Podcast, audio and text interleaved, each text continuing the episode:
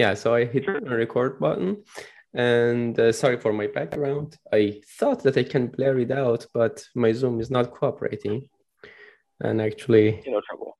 Yeah, the, the room was occupied, so I had to do, do it from the kitchen. And maybe I have to change places during the uh, the, the the meeting, but I didn't want to miss this opportunity. I'm busy the next week probably, and I didn't and I know that you had a very packed schedule, so I didn't want to miss this chance to talk to you. And thanks. Yeah, I'm, I'm glad we were able to to make it work. Yeah, thank you. Always fun to talk. Mm-hmm. Yeah. So uh, today we have Daniel Wiseman on, and you might know him as Steak and Iron on Twitter. And he has he makes very funny comments. That's the part that I like very much. And today we're gonna get deeper into his mind and not only about nutrition and it was his own suggestion to get into more of his ideas and i'm pretty i'm really looking forward to that so daniel let's start with the nutrition and we will get to the other uh, other uh, areas other subjects you're interested in uh, first of all for those who may not uh, may not know you, please give a background story of how you became interested in eating the way you do and living the way you do. Sure, sure. So, um, in my youth, I um, never really had to worry too much about nutrition. Um, and then I went off to college and I moved out of my parents' home at a fairly young age for, for where I live. I live in Silicon Valley, California which is very expensive, very difficult place to live by really any measure. But I moved out um, without a college degree, still going to college, working full time at the same time, and that left very little time for um, sort of any kind of self care. You know, I did not exercise. I had very little money for food. I was uh, eating whatever was on sale, uh, or honestly, even things that were thrown away. I worked with. Um, I was friends with a person who ran a coffee shop, and all the pastries and things that got thrown out at the end of the day, I just got them in a garbage bag. And I uh, part of you know the, the amount of calories that I consumed, and uh, I survived. Uh, you know, I, I made it through. I got my degree, uh, but when I did, um, I became very aware that I was in my mid twenties and I had a body that was not acting the way that I think somebody of my age should be acting. Uh, you know, I was in constant pain, neck pain, back pain, foot pain, um, I got nosebleeds uh, fairly often. Um, I had very, very low energy. Um, I had trouble with things like falling asleep while driving. Um, I very nearly died several times. Um, I got developed uh, nerve pain in my feet and hands that even continues to this day. Uh, I, get, I developed cataracts in my eyes. I have artificial lenses in both eyes. I was one of the youngest people in California to get a procedure uh, that was only recently approved to fix that. Um, you know, there, a lot of stuff was going wrong that happened to a lot of people, but they were happening to me in my 20s. And I just, I thought, ah, this isn't right. I need to fix something. And it was clear that I was unhealthy. So I also looked unhealthy. I was, you know, probably at my peak, uh, you know, about uh, 250 pounds, was it 115 or so kilos, um, and uh, five foot nine. Um, so I, I didn't wear it well. It was all in my stomach. I had you know big round belly, which is uh, not healthy, and um, I just decided to try anything that I could. You know, I tried doing calorie counting, and you know, around here, one of the common things you could find were like these hundred calorie packs of snacks. You know, these little teeny tiny bags of chips or cookies or whatever, so you can portion things out.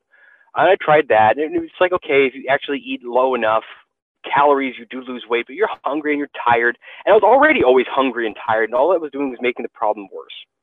Um, we're also kind of getting into the time. Uh, I'm 36 now, so this was in the early, say, 2000, uh, 2000, 2006, 2005, 2006 time. Things like gluten free were becoming um, popular. Things like plant based, vegan, uh, vegetarianism. Those were really sort of coming online as like ways to be healthy. So I tried those. Um, you know, and you know, substituting, say, your uh, wheat flour with black beans or things like that. Um, and I didn't really notice anything changing really, and I just I didn't feel better. I started exercising. I my looked up like, okay, how do I how do I look better too? Because I didn't like the way I looked. I didn't like the way I feel, but I didn't really like the way I looked either. I figured those are kind of related problems, right? So I started lifting weights, but I was just so tired. Like I'd get halfway through the workout as prescribed online. Like, you know, they have guides and you, you lift this much, this many times, and then the next time you do it differently this way. And I'd go to these guides. I couldn't complete half of it. I'd just be, my arms, I couldn't lift my arms. I could barely stumble back to the car afterwards. And then I'm online and I see this thing called keto on uh, one of the message boards and they're talking about this ketogenic diet. And one of the things that was popular a few years before uh, I went on this you know little branch of my my health journey was Atkins. And I don't know if, if Atkins is a global thing or it's more of an American thing. You know, but you know it's a low carbohydrate thing. So you don't eat sugar, you don't eat grains, you don't eat fruit. Um, you just eat you know meat and vegetables and and that kind of stuff. Drink Diet Coke. And I was like, okay, this sounds like that Atkins thing. And I remember I, I remember hearing a lot of people seem to do it and it seemed to work. They lost some weight. And I don't know if it's really healthy to do a long time because I mean this is like I said, 2005. You don't really have the same access to all of the same medical information you do now. Um, actually, by now this is a little bit later. This is more like 2010. Um, so, am I going to kill myself doing this? Am I going to get a heart attack?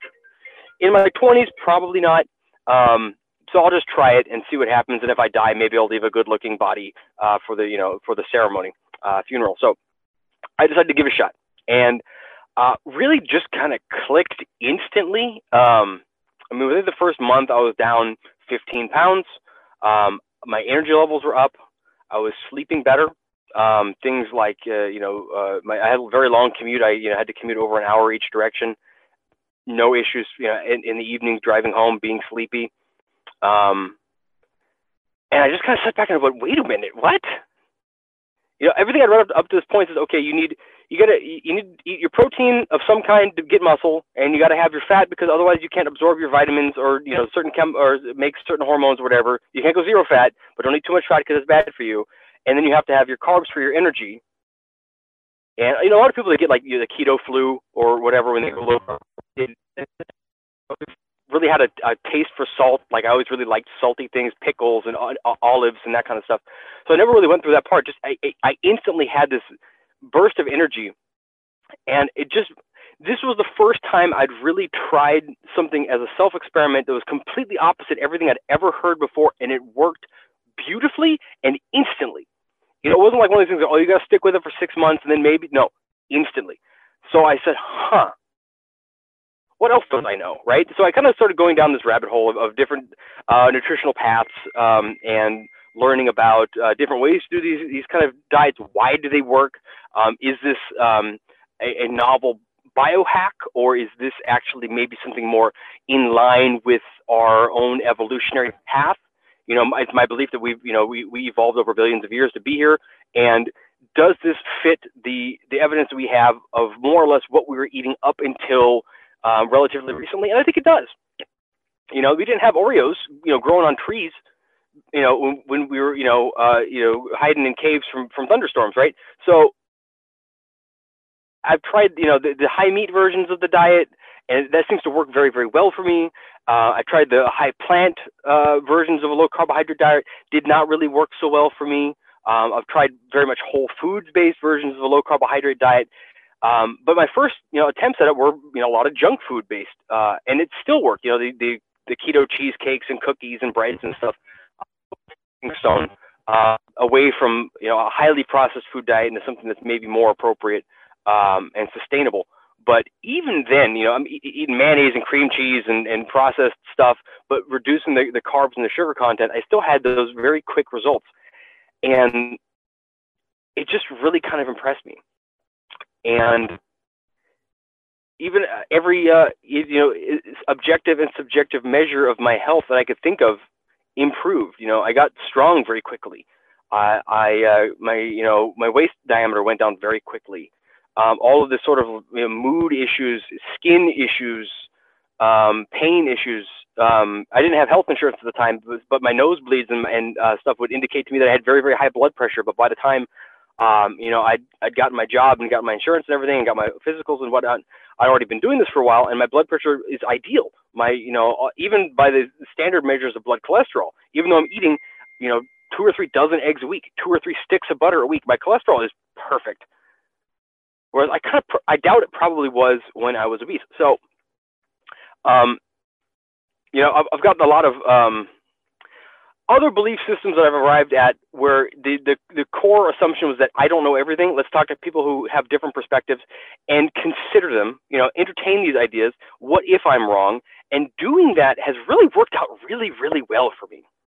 And it's also given me this perspective of just absolutely laughing at people who say, oh, I know everything. I've got all the answers. Let me tell you how you need to do things. And I go, no, no, no, no, no, no, no. That's not how this works.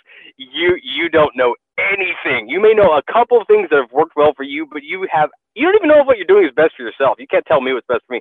So um, that results in kind of you know my my my personality as it exists now uh, on Twitter. You know, I laugh at people, I crack jokes, but I've always thought humor was a powerful tool uh, in general. I mean, you still remember jokes that your your parents told you when you were a kid right? You know, 20, 30 years back, you, your dad tells you some funny joke, you still remember it because humor sticks with you.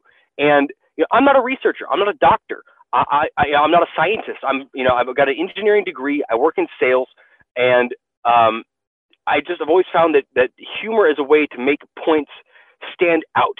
You know, under on a big cloud of data, you say, what does all this mean? And if you can say something that's memorable and funny, you can kind of drill down into it and you go, oh, okay, yeah, yeah, yeah, okay, I can see what you mean by that. That's why people like, you know, you're, I don't know, depending on what you, how you feel about him, I don't know. I think he's a bit of a clown, but you know, Joe Rogan, you know, says a lot of stuff, really funny stuff. Sometimes he's right, sometimes he's wrong, but you remember it. And so, you know, that's sort of how I, I, I do what I do, and that brings me to today. And I've got this, you know, level of health and, and vitality that I wish I had 10 years ago, but it's gotten me a life that is, is, is good. You know, I've, was able to have enough energy and focus to get a, a better job, you know, meet a wonderful woman, get married, have a kid. And I just don't see the person that was, you know, me 10 years ago, or, you know, even longer than that now. Um, but, you know, last decade, being able to be in the lifestyle I have now. I would not have done it if I did not already, you know, wrap my car around a tree by falling asleep at the wheel. So that's me. Yeah. That's a powerful story and uh, actually mm-hmm. scary mm-hmm. at times. The uh, part that you told about your falling asleep behind the wheel. And that, could, yep. as you said, it, it could have literally killed you. And the mistakes that we make because we are only low in energy every day, every uh, some of them, not every one of them, some of them have the potential to really kill us.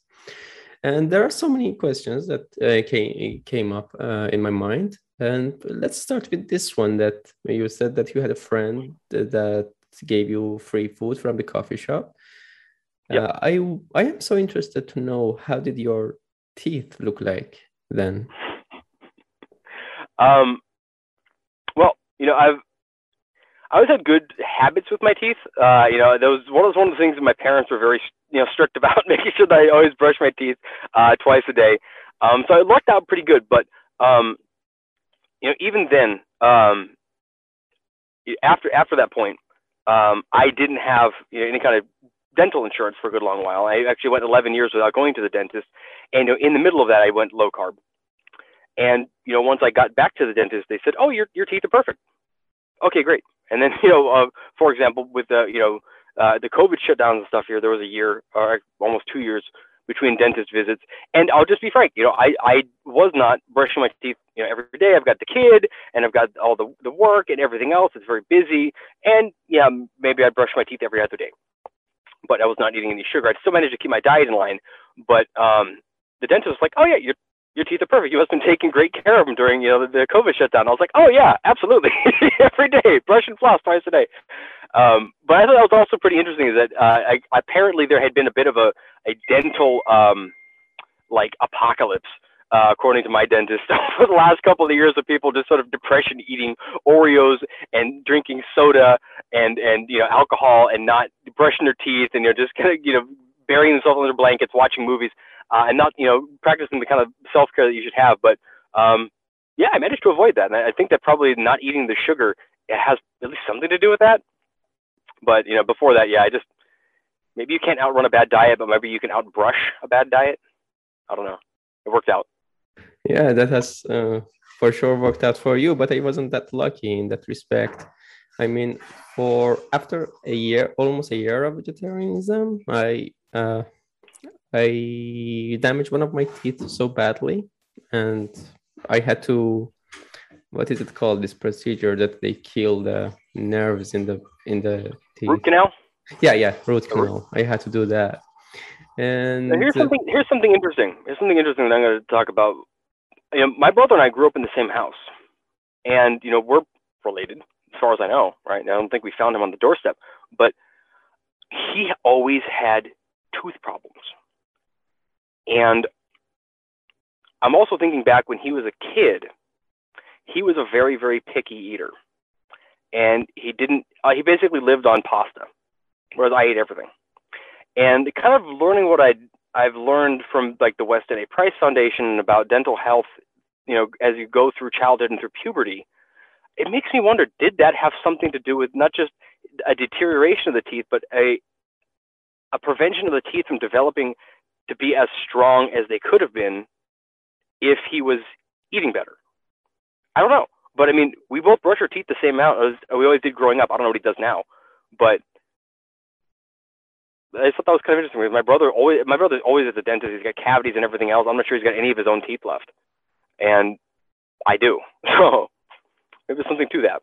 Yeah, and uh, right now, how do you eat? Are your percentages keto? You really try to hit that keto percentage, seventy-five percent of fat or so. I I used to be really keen on the percentages and counting of things, and that was more like when I was in a say a transitional phase, moving toward a certain level of health. I am at a level of health right now where I am comfortable and I don't want to introduce more complication into my day. So generally, I just don't eat things with any significant level of carbohydrate content in them. Um, so most of my diet is meat. Um, you know, I, I, like chicken, eggs, uh, fish, uh, red meat, uh, you know, steak, burgers, um, uh, pork chops, pork shoulders, all that kind of stuff. And, but I don't really necessarily. I mean, I prefer fattier cuts um, but I basically, you know, with with having a kid, I buy what's on sale. Um, and then there's a few vegetables I enjoy. I cook those. Some nuts, you know, fattier nuts, walnuts, and, and pecans and almonds every so often. Those are more of a treat. Some dairy. Uh, I find dairy tends to make me more hungry, so I've been avoiding it lately. Um, but yeah, I, I don't I don't count anything. I think that an ideal diet for a person should be one that doesn't require as much maintenance that your body should give you some level of feedback on. And that may not be immediate. I know I talk, I, I, have talked to people online who are, you know, 400, 500 pounds. And I think at that point, the, the whole feedback mechanism is, is shot. And you need to have, um, you know, you need to bring yourself back to metabolic health uh, before you can necessarily trust your body's signals. But um, once you're sort of at a baseline, I don't think you should have to track. You know, I don't think that your diet should be making you hungry you know, we we're complicated. We're complex machines, and there are feedback mechanisms that prevent you from, say, drinking too much water. I mean, nobody nobody goes to the, you know, we got infinite clean water. Um, at least here, I don't know about Poland, uh, but in uh, here we've got infinite clean water. Nobody's drowning themselves in in you know drinking fountains, you know, or just you know getting gallons of water and just you know drinking themselves until they get uh, you know sodium deficiency and, and put themselves in the hospital. It doesn't happen unless you know, barring you know mental illness or anything like that but people still eat themselves into obesity and levels of obesity where they you know can't get out of bed. So those feedback mechanisms are, are broken, but other ones aren't. I think once you're at the health, you can trust your body to an extent, and I think that that's you know mine looks like a lot of meat, a few vegetables. Other people's is a little bit different, but um, that's why I encourage people to try different methods. There are people who are on a vegan version of keto. There are people who are strict carnivore. There are people who literally eat nothing but beef, water, and salt, and that's what works for them. I think that's extremely boring. Um, I've tried it, I've done it, it works great. I feel good on it. I get bored. I like food. Um, yeah, that's why I talk about just doing self experimentation. Find something that works, deviate from that. If it works better, keep doing that. If it doesn't work, come back to what was working in the first place. Yeah, makes sense. And you mentioned dairy. Uh, what kinds of dairy did you consume? And now you're not consuming any dairy. I I try to minimize it. I wouldn't say I'm avoiding. Well, I'm avoiding it unless it's put in front of me. I'll say it that way. Um, it's for for me, dairy in my, my household is largely going to be cheeses. I live in California, so we have really good dairy products here. We're one of the few places in the United States where you're allowed to sell um, what we would you call cottage industry uh, dairy. So like somebody who just has a small farm, um, they will you know make cheese and sell it at the local markets. You can have raw dairy, unpasteurized dairy here. Um, which is pretty unusual. I know it's in most places outside the United States it's not uncommon, but in the United States it's actually very uncommon, and California allows it. So uh, I have access to very, very high quality cheeses, and I do like them a lot. But you know, I've gone back and forth. I've done a number of these experiments, and every single time, if I cut out the dairy, I just don't get hungry at all. Like I, I'll go through my whole day and not even think about food. And you know, dinner time will roll around. I go, well, time to make dinner. But if I have, you know, say cheese the day before, I'll I'll have this like little voice in the back of my head goes, hey, there's some more cheese in the fridge The cheese doesn't have any carbs in it. You can have as much cheese as you want. And still that voice to shut up sometimes. But other times, you know, I'll just be like, well, I guess I'm just eating a pound of cheese today. We'll see how that goes. Um, but yeah, just yeah, that's another thing that I didn't want to admit because I really, really do like cheese, but there does seem to be something to it. And other people have noticed this too. Um, and it just ah, it pisses me off because I love cheese so much. But I have to admit, there's something there yeah, I have a very similar experience with dairy in general, and also very, very similar experience with uh, cheese in particular. That yeah, yeah, it always calls me to itself, and probably I think I heard it from Dr. Tro uh, that he once mentioned that because dairy is a kind of food for the animal baby to make it mm-hmm. willing to eat more and mm-hmm. because of that it has that effect even the mm-hmm. processed form i mean considering how much uh, you how much change you consider processing the processing that turns it into cheese probably preserves those characteristics that makes it mm-hmm. still so palatable and make makes us yeah. eat more and yeah. that makes sense i mean that's what nature created dairy as a very interesting food to make animals grow and i think if you're trying to grow let's say you're a weightlifter or something you're trying to gain muscle might be something very good for you um, if you're not trying to grow, it may be something worth cutting out. And um, I mean, I've I've tried. You know, people say, "Oh, try raw dairy and try this kind of dairy. Try fermented. Try yogurt." I don't see any difference between any of it. It all has the same effect on me. Um, and uh, God, that annoys me. I, just, I don't want to be wrong. I don't want to be right about it because it, it's just my life feels like it's better with cheese in it. But if I'm trying to be, let's say, as healthy as I am, uh, I want to be. Or if I say I'm coming back from um, you know, I'm not religious about my diet. You know, if I have, if there's a birthday or if there's a holiday or if I'm on vacation or something, yeah, I'll enjoy some regional delicacies or something special, um, and then come back to the base diet. But you know, if I bloat up a little bit on that, I need to say, okay, I'm going to get everything back to my baseline, I got to give up the dairy for at least a little bit and let everything settle back uh, so my clothes fit better. Um, and it's just ah, I just hate it. I just absolutely hate it. I wish I was wrong about it, but I, I just I don't seem to be. I've tried everything else. I've tried. Is it nuts? No, it's not nuts. Is it uh, is it processed meat? Is it salt? Is it no? It's the, the damn cheese. Uh, I get I get you. Uh, you said that you're not very religious about your diet, and it reminded me of uh, a, po- a point you raised in your interview with Dr. Baker. Uh, mm-hmm. The way you look at quote unquote cheat meal how do you view that because that i found very interesting and i would like yeah. you to repeat it here please yeah i mean i don't know how active you or your listeners are necessarily in say the uh, keto communities or whatever online but there's this fear of being kicked out of ketosis if you have this um, you know, uh, like a higher carbohydrate treat. I was just talking to somebody who accidentally took a sip of iced tea that was sweetened, and they were freaking out about it. I said, "Look, calm down, you're okay."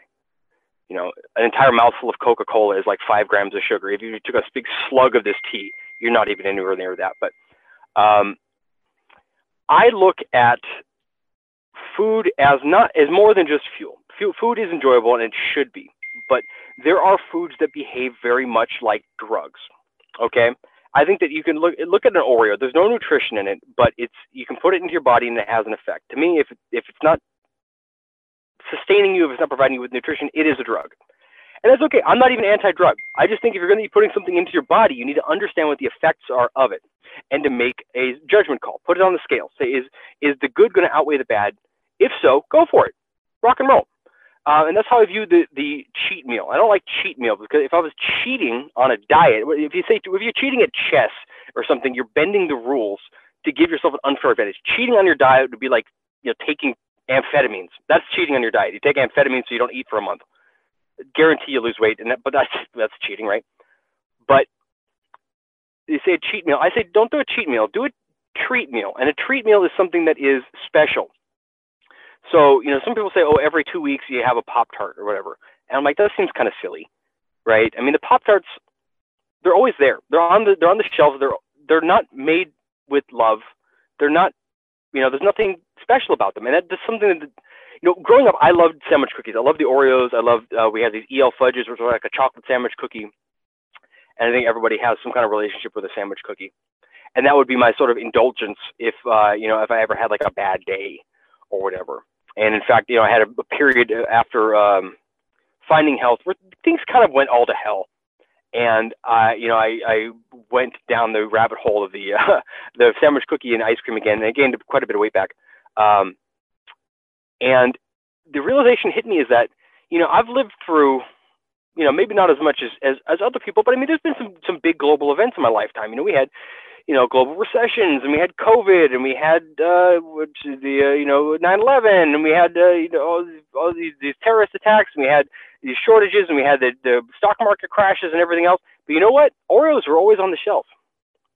And they're always going to be on the shelf because they're made by a robot a thousand miles away and there's there's if you really if the if the path to your happiness is actually going to run through a three dollar box of cookies on the shelf at the store down the street, if that's if you really think about it, that is really the last thing keeping you from being happy. Just go get it. Your life is perfect already. What do you what do you even care about your health at this point? Your life is perfect. You got all you need is one more box of cookies, and you're going to be perfectly happy. Go get it. But to me, I look at it and say, there's probably something else I should do. And if there's something that is special, you know, for example, for my wife's uh, birthday a couple years ago, we were in Las Vegas, and there's a very very good restaurant there called the Momofuku, and um, I think it's David Chang's restaurant, and we got this amazing like ten course meal, and it had yeah, it had rice and and cake and all this other kind of stuff that came with it, and we had these uh, uh, craft cocktails that had sugar uh, in them as well, and it was a phenomenal meal, and it was worth it because I don't I'm never going to have a chance. To, well, I won't say never, but I don't have a chance to do that every day. I can go get Oreos every day. I can't have a meal at the Momofuku every day. I can't have, you know, for example, a, my grandma's apple pie or whatever. Um, I can't have, you know, some regional treat maybe while I'm on vacation. You know, I, I, I get to travel a bit. So there's certain things that I just can't get locally. Okay. And I'll look at it and say, oh, if it looks good enough, yeah, let's try it. Uh, let's try a little bit.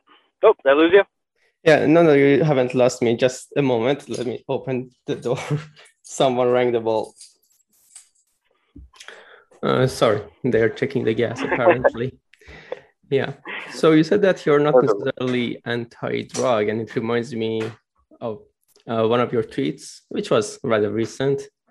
You said if you don't believe you should have completely legal recreational cocaine, you've fallen victim to the pro- uh, propaganda for the war on drugs. Could you elaborate yep. on that? Uh, do you mean it? And if you mean it to I, what extent? Okay, I, I do. And one of my, um, I, I'll just, I'll preface it by saying, yes, I realize this is a very controversial statement. And no, I am not advocating anybody listening to this podcast do cocaine. I don't think it's a good idea. But what I, for one thing, you own your body and you you get to decide what to do with it. I mean, it doesn't matter where you are in this world. You probably can go find somebody to buy cocaine from right now and try it. Probably can. There's probably somebody within a mile of you right now selling cocaine, but you don't. You don't even go look for it. Why not? People seem to like the stuff, but you don't do it. Why? Because you don't want to do it. Because you are an intelligent enough person to realize that it's probably bad for you. But there are people who do it, and there's people who, who do it and do it just fine. I guarantee you that every politician, every CEO, every millionaire or billionaire you've ever met has done or is doing cocaine regularly now. Okay, and yes, sure, a lot of people that are you know living under bridges and uh, you know are uh, homeless and have everything else uh, going wrong for them uh, do some variation of, the, of of a drug as well.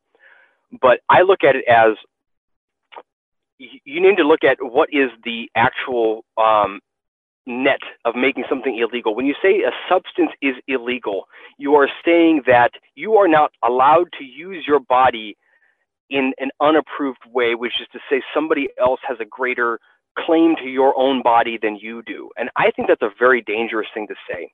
And we can see uh, some very concrete examples of, um, you know, for example, prohibition in the United States leading to the rise of uh, violent crime uh, in terms of the organized crime, you know, families and mobs and mafias and things like that.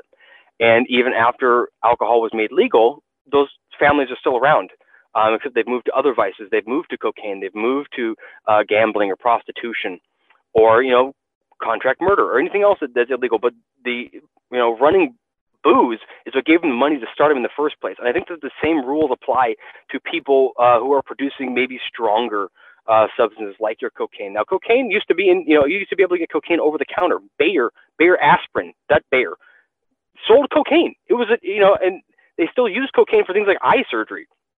It's a substance. It is not good or bad. But you say, okay, if I am going to be the sort of person who is going to use cocaine or heroin or methamphetamines or any of these other things, do I want that money to go to my local Walgreens and pay for the clerk working there and then filter up into a company who pays its taxes and is not you know, hiring hits on families and you know mowing down uh, workers with machine guns for not working fast enough? Or do I want somebody who's maybe a little bit more out in the sun being held accountable? Because when you make something illegal, I would say a, a substance illegal, which I think substances are amoral. Substances don't do anything unless you do something with them. Um, you are making it only uh, supplyable by people who don't care about the law. And I very firmly believe that basically everything should be legal in terms of like substances. And we've got a great example from Portugal, which is decriminalized all drugs. And they saw drug use fall. They saw drug overdose fall. They saw crime overall fall. And I think that's a great case study. And I just feel like people have been made.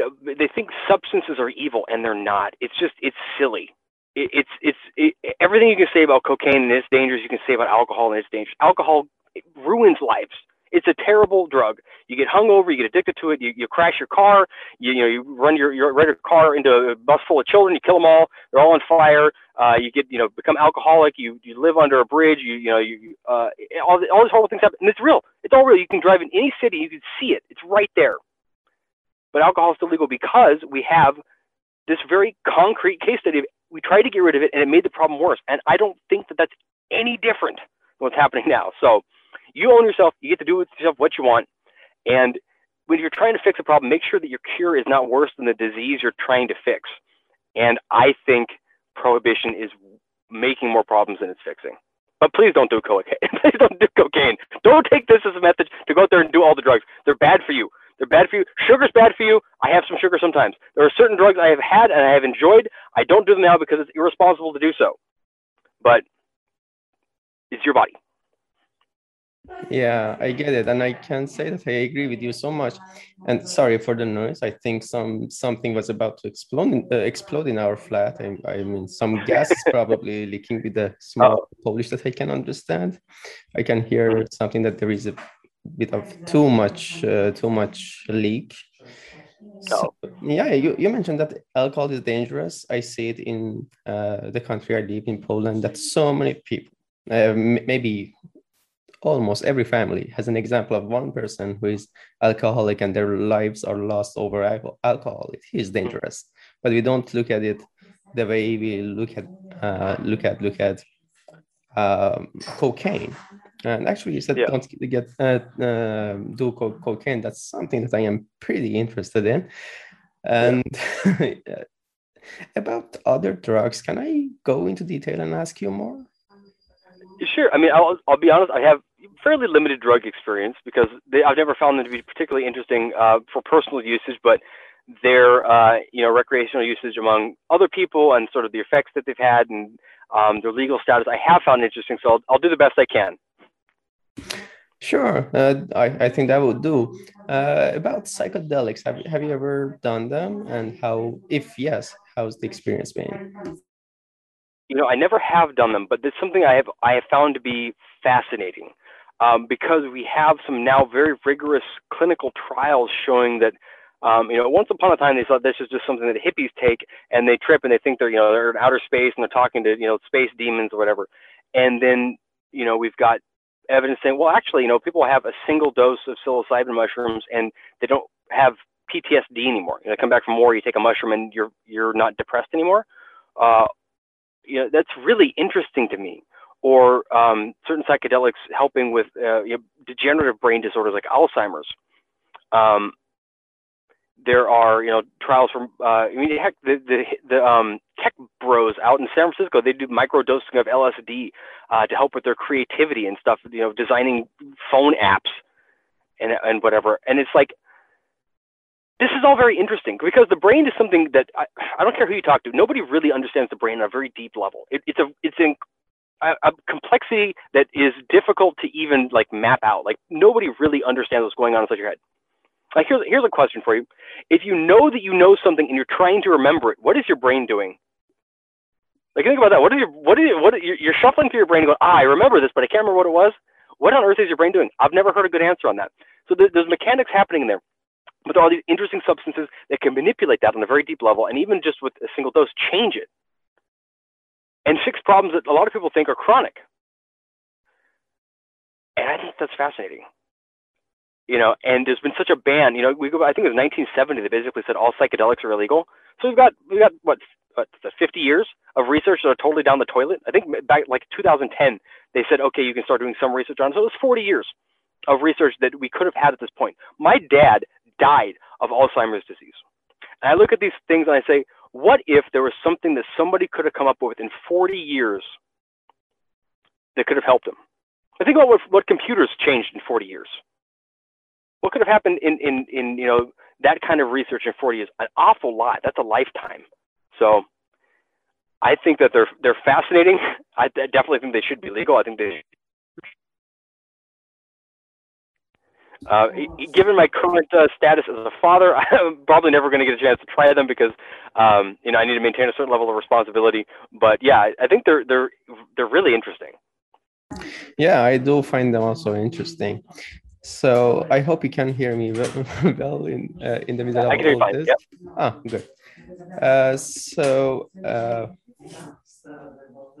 do you look at it like uh, alcohol that it should be legal from a certain age, or it should be available to everyone and no regulation whatsoever on it? That's a tricky question, isn't it? I think that um, children, and what it depends on what you're calling a child. Um, there are children who have no self agency whatsoever. Like a child can't necessarily go to the grocery store and buy, um, you know, their own candy. They're, going to be dependent on their parent to do that up until you know a certain age. But there's also this this age gap where they're not really a child anymore, but they're also not really an adult anymore, right? Or at this point, right? You're talking to somebody in their, you know, say mid-teens, and then that sort of transitional phase. Now, I would say that somebody who would sell a psychoactive substance to somebody like that is being irresponsible. But kids get that stuff anyway. You know, right now, there's, I mean, is, is there a drug problem at high schools? Yeah, there is. There's a huge drug problem at high schools. Um, it's not just, you know, kids smoking weed. They're taking pills. They're doing uh, psychoactive drugs and uh, uh, mushrooms and and who knows what else, laced with who knows what else. And I think if the choice is going to be between that and say a um, a product that is backed by a company with a reputation who is going to guarantee that whatever is in that box is what it says on the box. Like this is, uh, you know, this is a whatever with this level of strength, this many milligrams, whatever. Um, I think that's a better option. Um, and I think this is the kind of thing that you need to talk to your kids about. Uh, you know, my, my kid is going to be raised in the idea that you're going to have access to a lot of things that are that are very very bad for you. And um, you know, if they do something, understand or if it's a drug or if it's anything like that, understand it first. Don't just go diving in head first.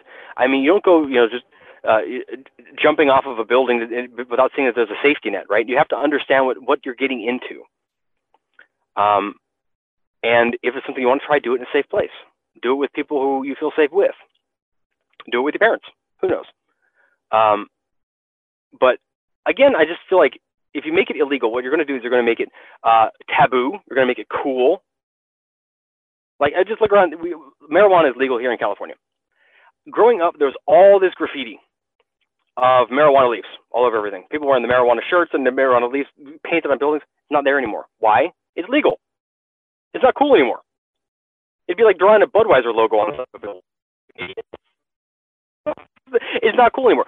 So I think taking away the taboo and then also taking away the ability for, say, a um, an officer of the law to harass, say, uh, an underprivileged youth, uh, a minority youth, uh, under the suspicion that they may be using a substance that they have deemed to be so bad, even though, though the officer may have actually been using it themselves relatively recently. Um, I think that you know we have to be, be careful again.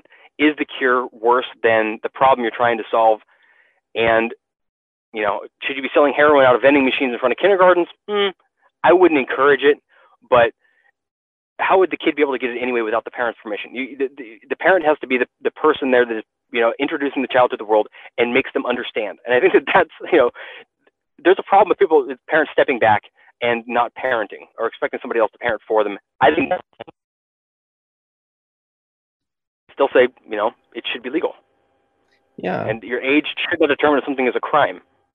I mean, aside from, let's, let's put sexual relations aside for this. I'm not talking about that. For, for the, the who's ever listening is going to say, oh, but what about sex? No, stop it. I'm not talking about that. I'm talking about what you put in your body, what your parents uh, protect you from. Um, you shouldn't go to jail for it.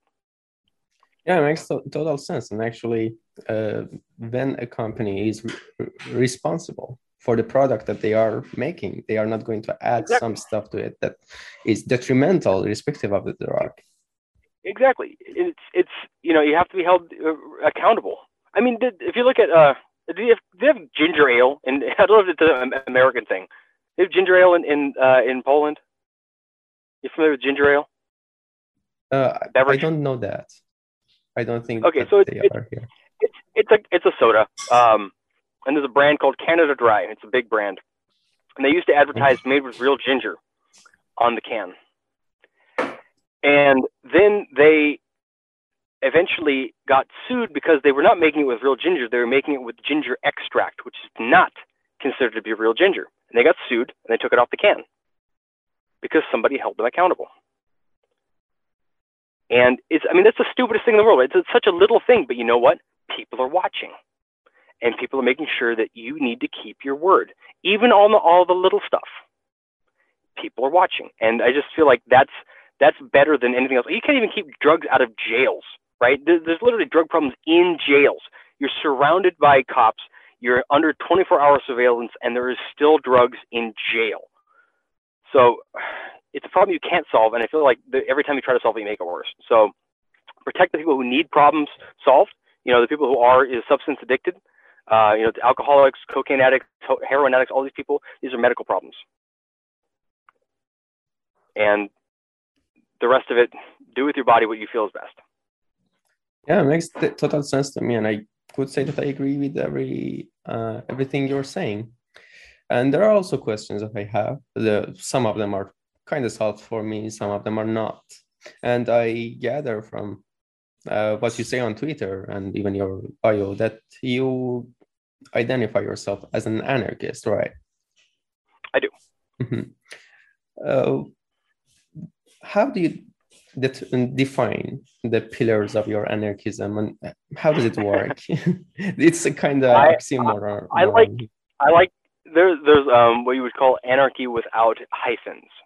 And this is basically to say that I don't believe in necessarily any particular social organization or any particular uh, economic organization as long as everybody is in agreement and everybody is acting voluntarily. I call this voluntarism.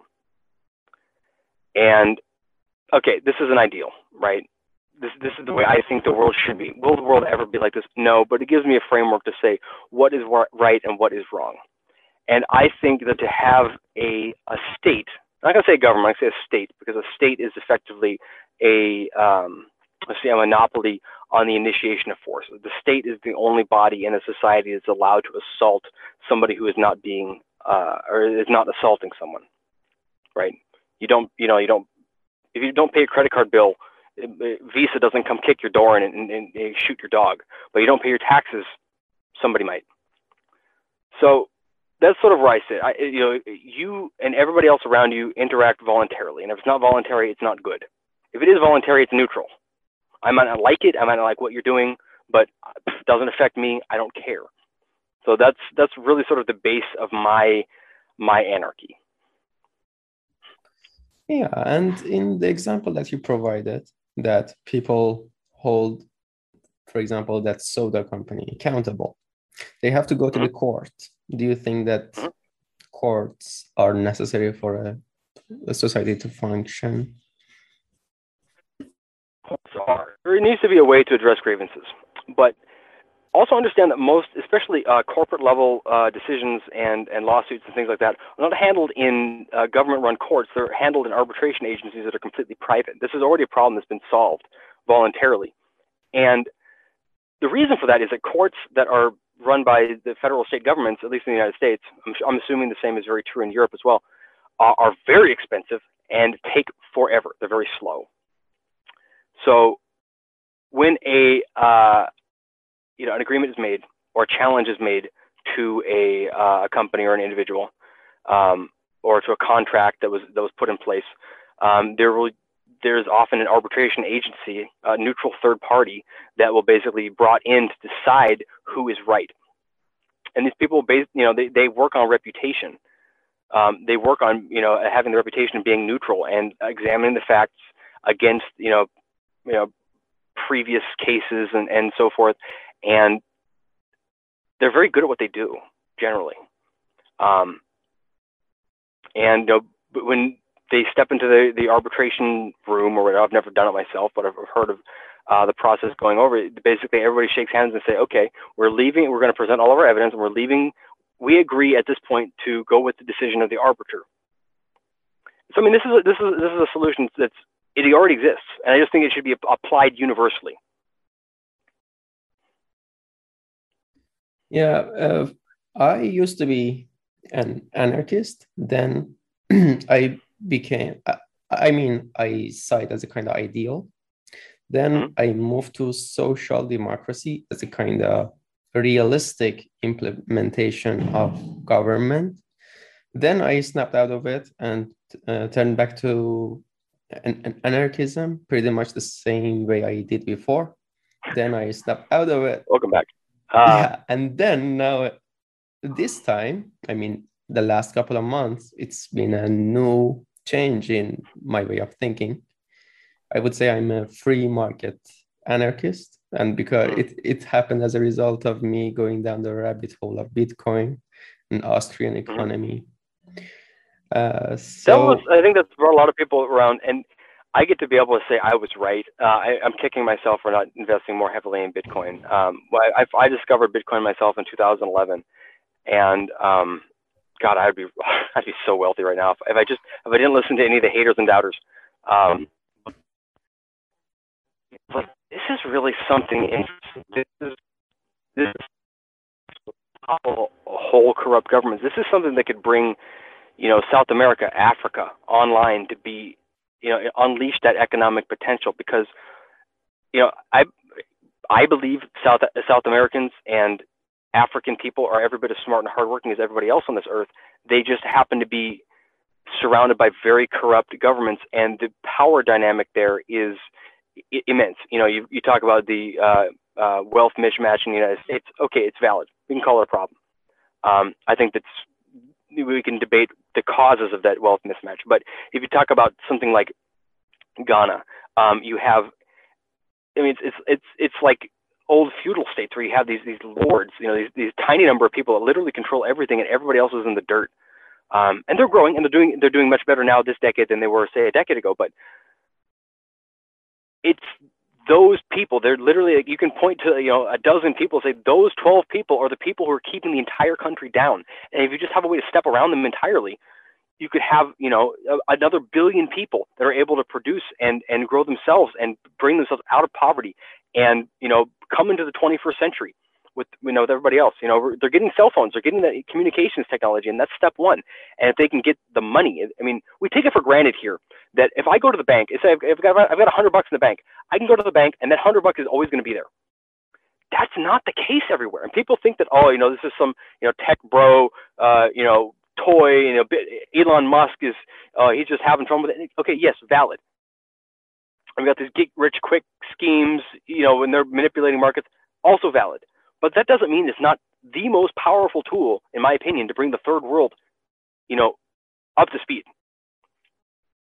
Yeah, and, I mean, the hell, you're seeing it. You're seeing already starting to push like clean energy just because people are like, we need to get some bitcoins and we can't be burning oil to do it. Let's build some more wind farms or whatever, uh, and start mining.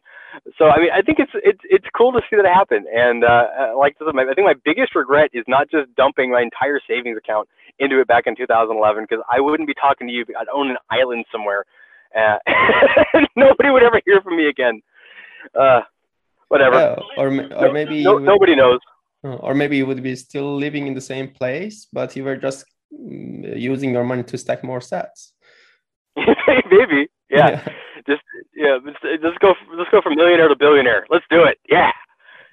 Yeah. You, the guy with the most money wins.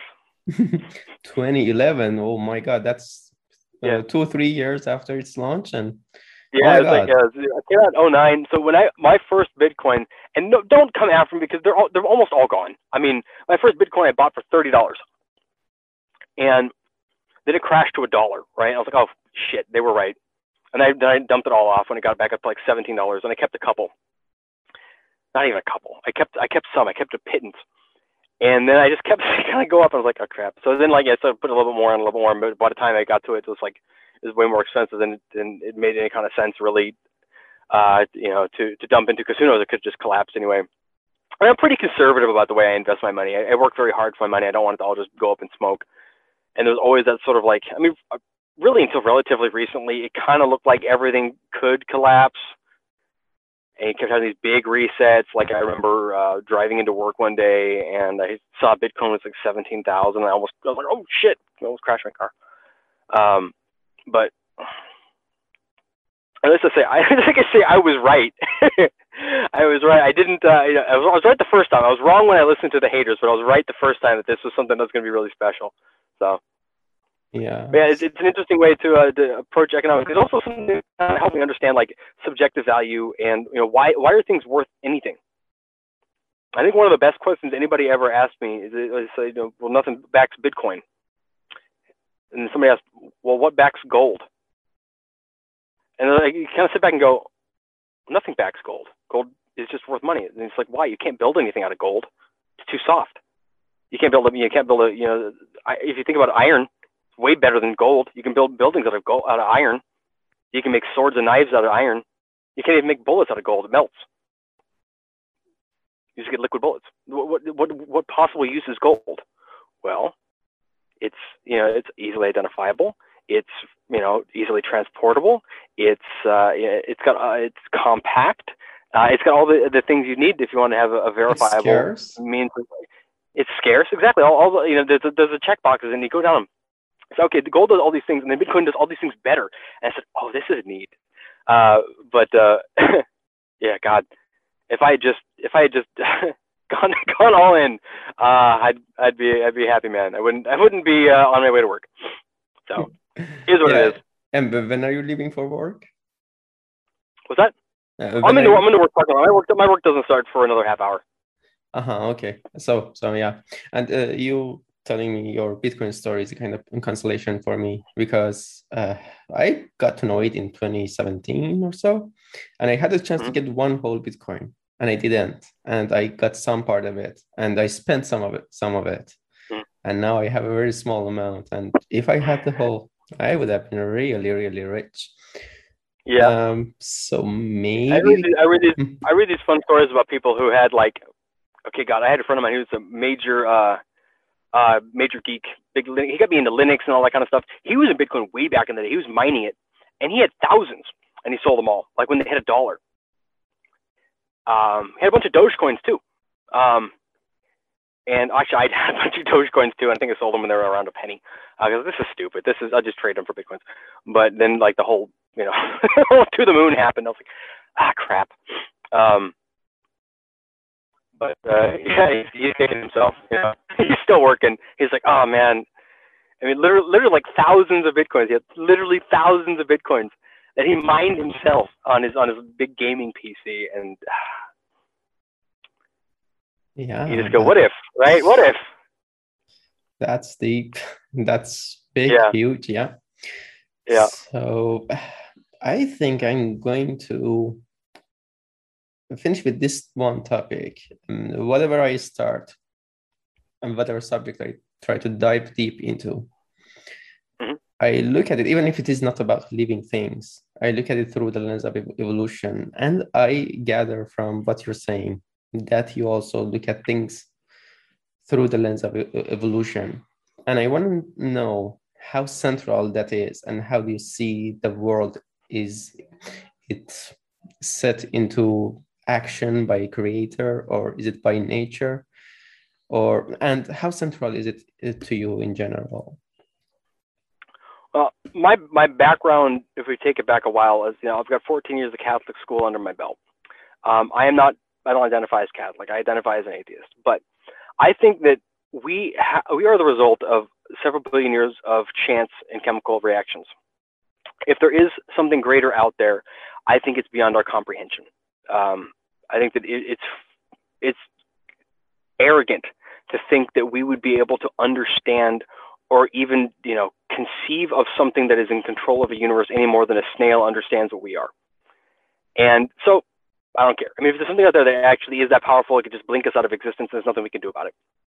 So I think that analyzing things from what we are able to observe and from my understanding, what we were able to observe is that life started in a very small place uh, in a very simple way and became very complicated over a very, very long period of time uh, and eventually led to us. And we are the, the greatest expression of complexity and intelligence that so far we know in the universe. And we should use that. it's kind of a cool tool. Uh, as far as you know, nothing really questions its own existence, right? Um, and I, think that uh, you know we're going to have an uh, an interesting uh, you know million years ahead of us. I it, it's going to be uh, um, fun to think about what humanity you know is going to be like you know in a decade, in a thousand years, in a million years. Um, and but yeah, I, I to try to take everything that is at least you know as far as in my own life how I interact with the world. I try to make it as you know as close to what I understand I evolved to be in. You know, I evolved to move. You know, I evolved to you know probably climb. So I you know I do these things. I lift weights. I walk. Um, I evolved to eat. You know, to hunt and to gather. Um, so you know, I, I eat foods that are more consistent with that as mo- as much as I can. Uh, I evolved to rest. I, I evolved to be you know in communities and speak with people. Um, so I did do that as much as I can, and you know that's overall worked out pretty well for me. So I, I think I'm at least pointed in the right direction if I'm not, you know, all the way there yet. Uh, and how central? Oh, speaking of evolution, speaking of evolution, let me just point this to you and whoever else is listening to this. There is a, a fun book called All Tomorrows. Have you read that? No. It's it's for free. You can find a PDF. It's about 100 pages. It's pretty short, and mm-hmm. it's got a lot of illustrations in it. But the the concept of the book is um, what humanity turns into over the next billion years as it kind of populates the galaxy and stuff. It's really neat, and it's a really cool art and stuff in it about how like humans have adapted to different worlds and stuff, and dealt with different tragedies and crazy stuff they've come across. Um, but yeah, all tomorrows, check that one out. That's pretty cool. Yeah, but I'm sorry, you were saying. Who's the author? You're gonna have to look it up. I don't recall off the top of my head. There's mm-hmm. there's the real author, and then there's a there's a pen name that he's he's operating under. But just just Google all tomorrows. Okay. You'll see it. Okay, yeah, and it's a very unique title. I don't think that anyone else yeah. has used that. I could agree that we are very intelligent. Um, there's no question about that. I once read that if there is any more intelligent creature or a being in the whole world, uh, let them speak for themselves. Yep. Well, I, I, like I said on Twitter, if somebody got all mad about the farming, where it's like, you know what, cows had just as much time to domesticate us, and they didn't do it. So sorry, not my fault. Okay, they decided it's more fun to stand around eating grass, and we're like, okay, we're gonna build cities. You guys eat your grass, and then we're gonna build a fence around you. Now you're stuck. They they could have done that. They chose not to. So I don't have a whole lot of pity for that. But you know, I, I do have I do have a you know a, a, a, strong feeling for animal welfare and stuff like that too. But mm-hmm. you know, we we've got our uh, we we have utilized our tools to really impressive levels, and uh, I think that we should appreciate what we've been able to achieve with it. Yeah, we sure have. But I also don't deny the fact that I, I mean I believe that any uh, uh, kind of being also, no matter how small, no matter how simple they may seem, they are still complex. For example, there's this kind of wasp that attacks um, caterpillars and uh, paralyzes them and makes it to serve its own purpose and it just paralyzes it doesn't kill it so the meat is preserved fresh and it lays in its eggs inside so that the yeah. the offsprings can eat fresh meat all the time and yeah that's... yeah no, there's some there's some wild stuff out there in nature uh, you know, there's, there's the, the cordyceps mushrooms that infect bugs and make them crawl to the top of grass, yeah. and the birds come and eat them, and then complete the cycle and everything else yeah. again. You go, oh my god, this is wild stuff. This is like real stuff, and then you wonder, like, is something doing that to me right now?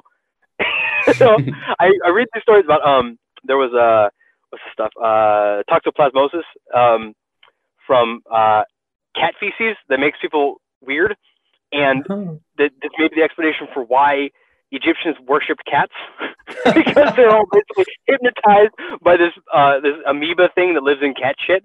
And I was like, wow. oh my god, wouldn't that be so wild?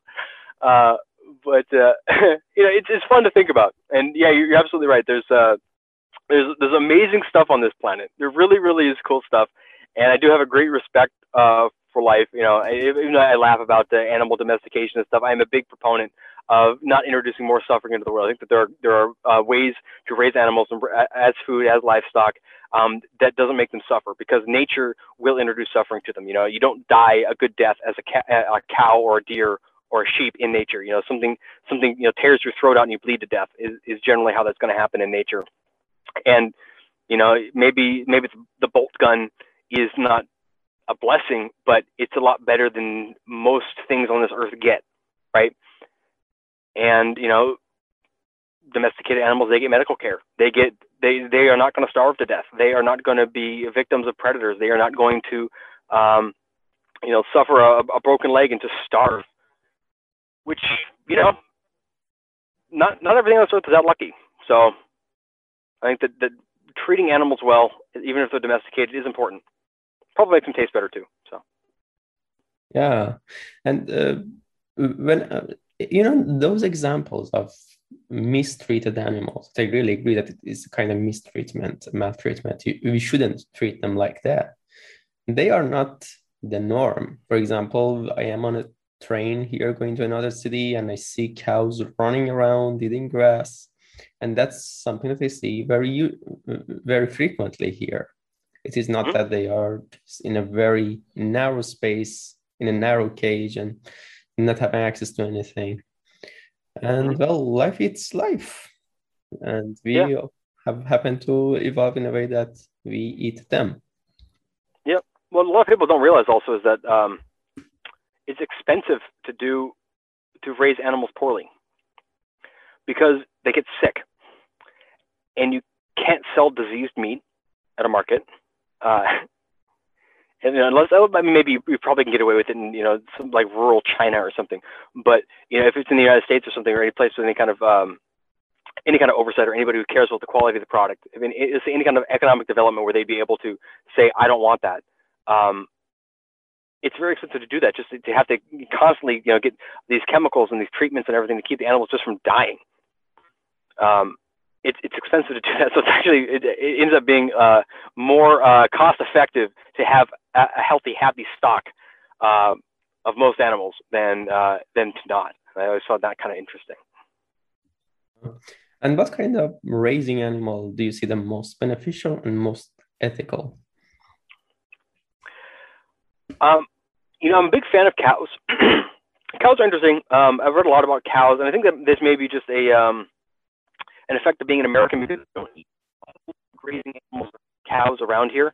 Um, but you know, there's uh, Nicolette Niman's great book, Defending Beef, uh, where she talks about the regenerative nature of um, uh, of grazing cattle and the fact that you know most cattle are grazed for most of their life, uh, and how you know you know the the grazing land with the deeper roots it preserves you know water, it prevents landslides.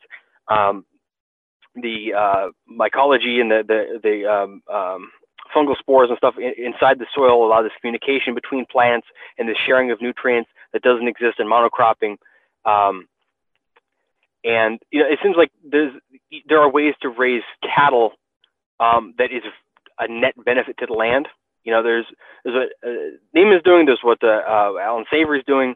Um, there's uh, the other guy. His first name is Joel, I guess.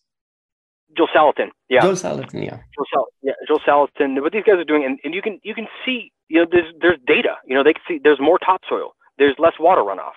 There is, you know, you can put up air quality monitors, and the air quality above their farm is better because of sequestering carbon out of the atmosphere.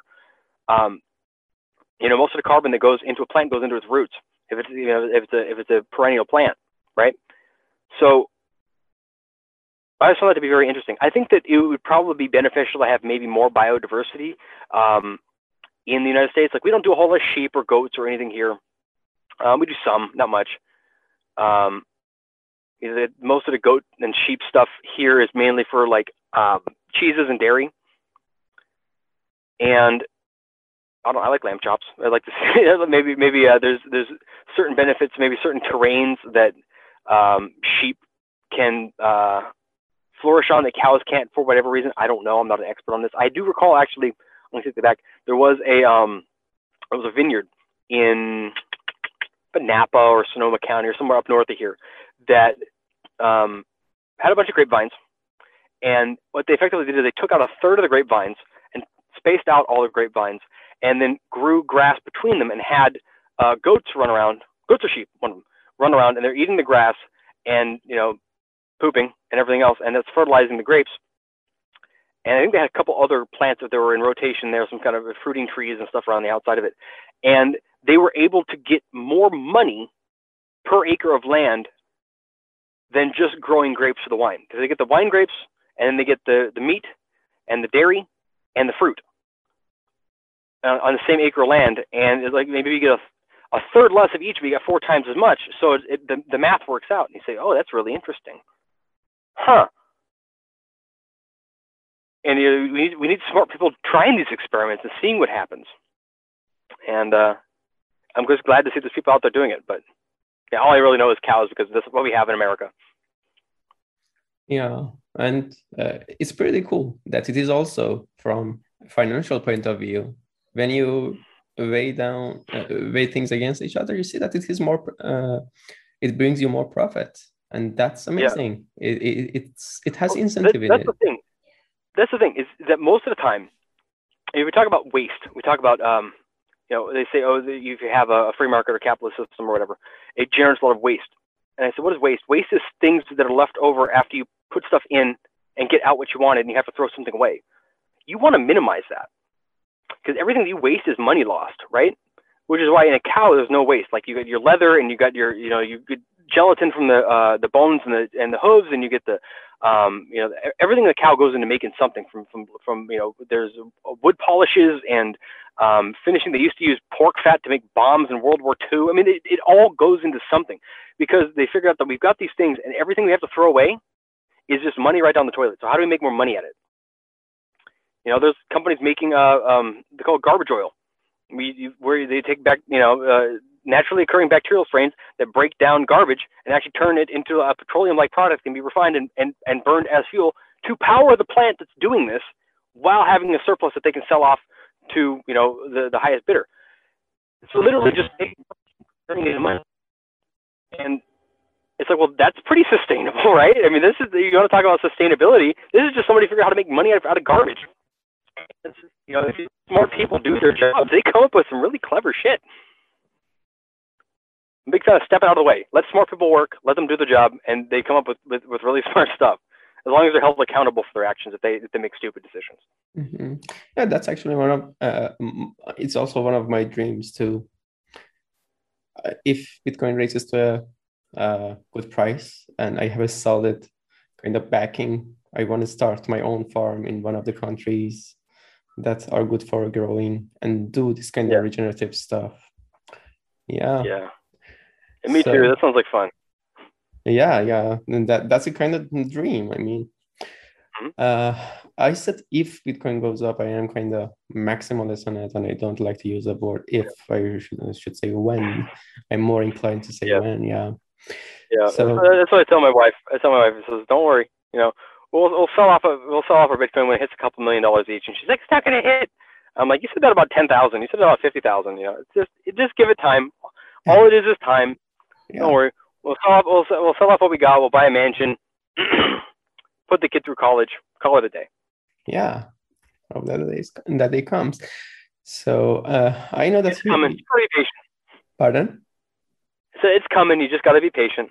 yeah yeah yeah maybe for years but it's going to pay off i mean i have seen it growing from 100 to 3000 and it's a fun story i was in the middle of our economy class and our teacher said that it was almost four or five months after i had gotten to know bitcoin and our teacher said that for example bitcoin bitcoin has re- uh, reached this price and i said yeah but what i do have bitcoin and i wasn't even tracking and i saw it getting to 9,000, 3,000. And yeah, it's just a matter of time. It will go up and it's going to be more precious. Been so many like tragedies to befall it that I feel like if it was going to implode, it would have done it by now. And now it's just kind of it's, it, there's too many. It's too widespread. It's too big. There's too many different. You know, it, it's all over the globe. It's not like it's a couple of tech centers in, in you know California or whatever um, that are mainly churning it out, or like you know one big place in China churning it out. It's all over the place. It's too dispersed. It's like I don't know, trying to shut down the, the global electrical grid. It's just not going to happen. And it, I think that's really cool. it's like you can't stop it.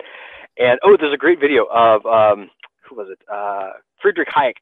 He was talking Mhm. about uh, how how bad the money was getting. This was I think back in like 1970, and he's like, we're never going to get it back. So what we somebody needs to come up with some clever way to just sneak their own money in without the government noticing. And it's like, ah, they did it. They did it. It happened. He was right again. Uh, it's fun. Yeah, it is. But I'm I, I'm a very hopeful person. I think we're still very very early in a lot of ways. yeah, we Very are. early in terms of talking about you know everybody getting healthy. It's very early talking about uh, you know sound money. It's very early talking about you know everything. So Yeah, great. So I I, I know that you, I want to be respectful of your time. I know that you're going to head work and uh, oh man, you're an early bird. You were awake at 7 a.m. well, I, I wake up at about five to get to work on time. So Oh, great. So thank you for your time. It's been a great chat and we see eye to eye on so many topics. Hope to see you one time in real life. That would be fun. yeah, sure thing. Uh, Like I said, I'm in Europe ever so often for uh, for business. If you're ever on uh, Maine or or whatever, uh, Ah. give me a holler. Yeah, yeah, you too. Thank you. I think it's a bit of a drive for you, but all right. Thank you, sir. Yeah, yeah. Have a great day. You too. Thanks. Bye. Bye. Hope you've enjoyed this episode of Round the Fire. If you are watching this video on YouTube, please give it a like and hit the subscribe button. If you're listening to the podcast, please leave the five star review. It would cost you nothing but help me a great deal, especially if you do so on Apple Podcasts. Also, if you feel particularly generous, consider supporting me via Patreon, PayPal, or Bitcoin.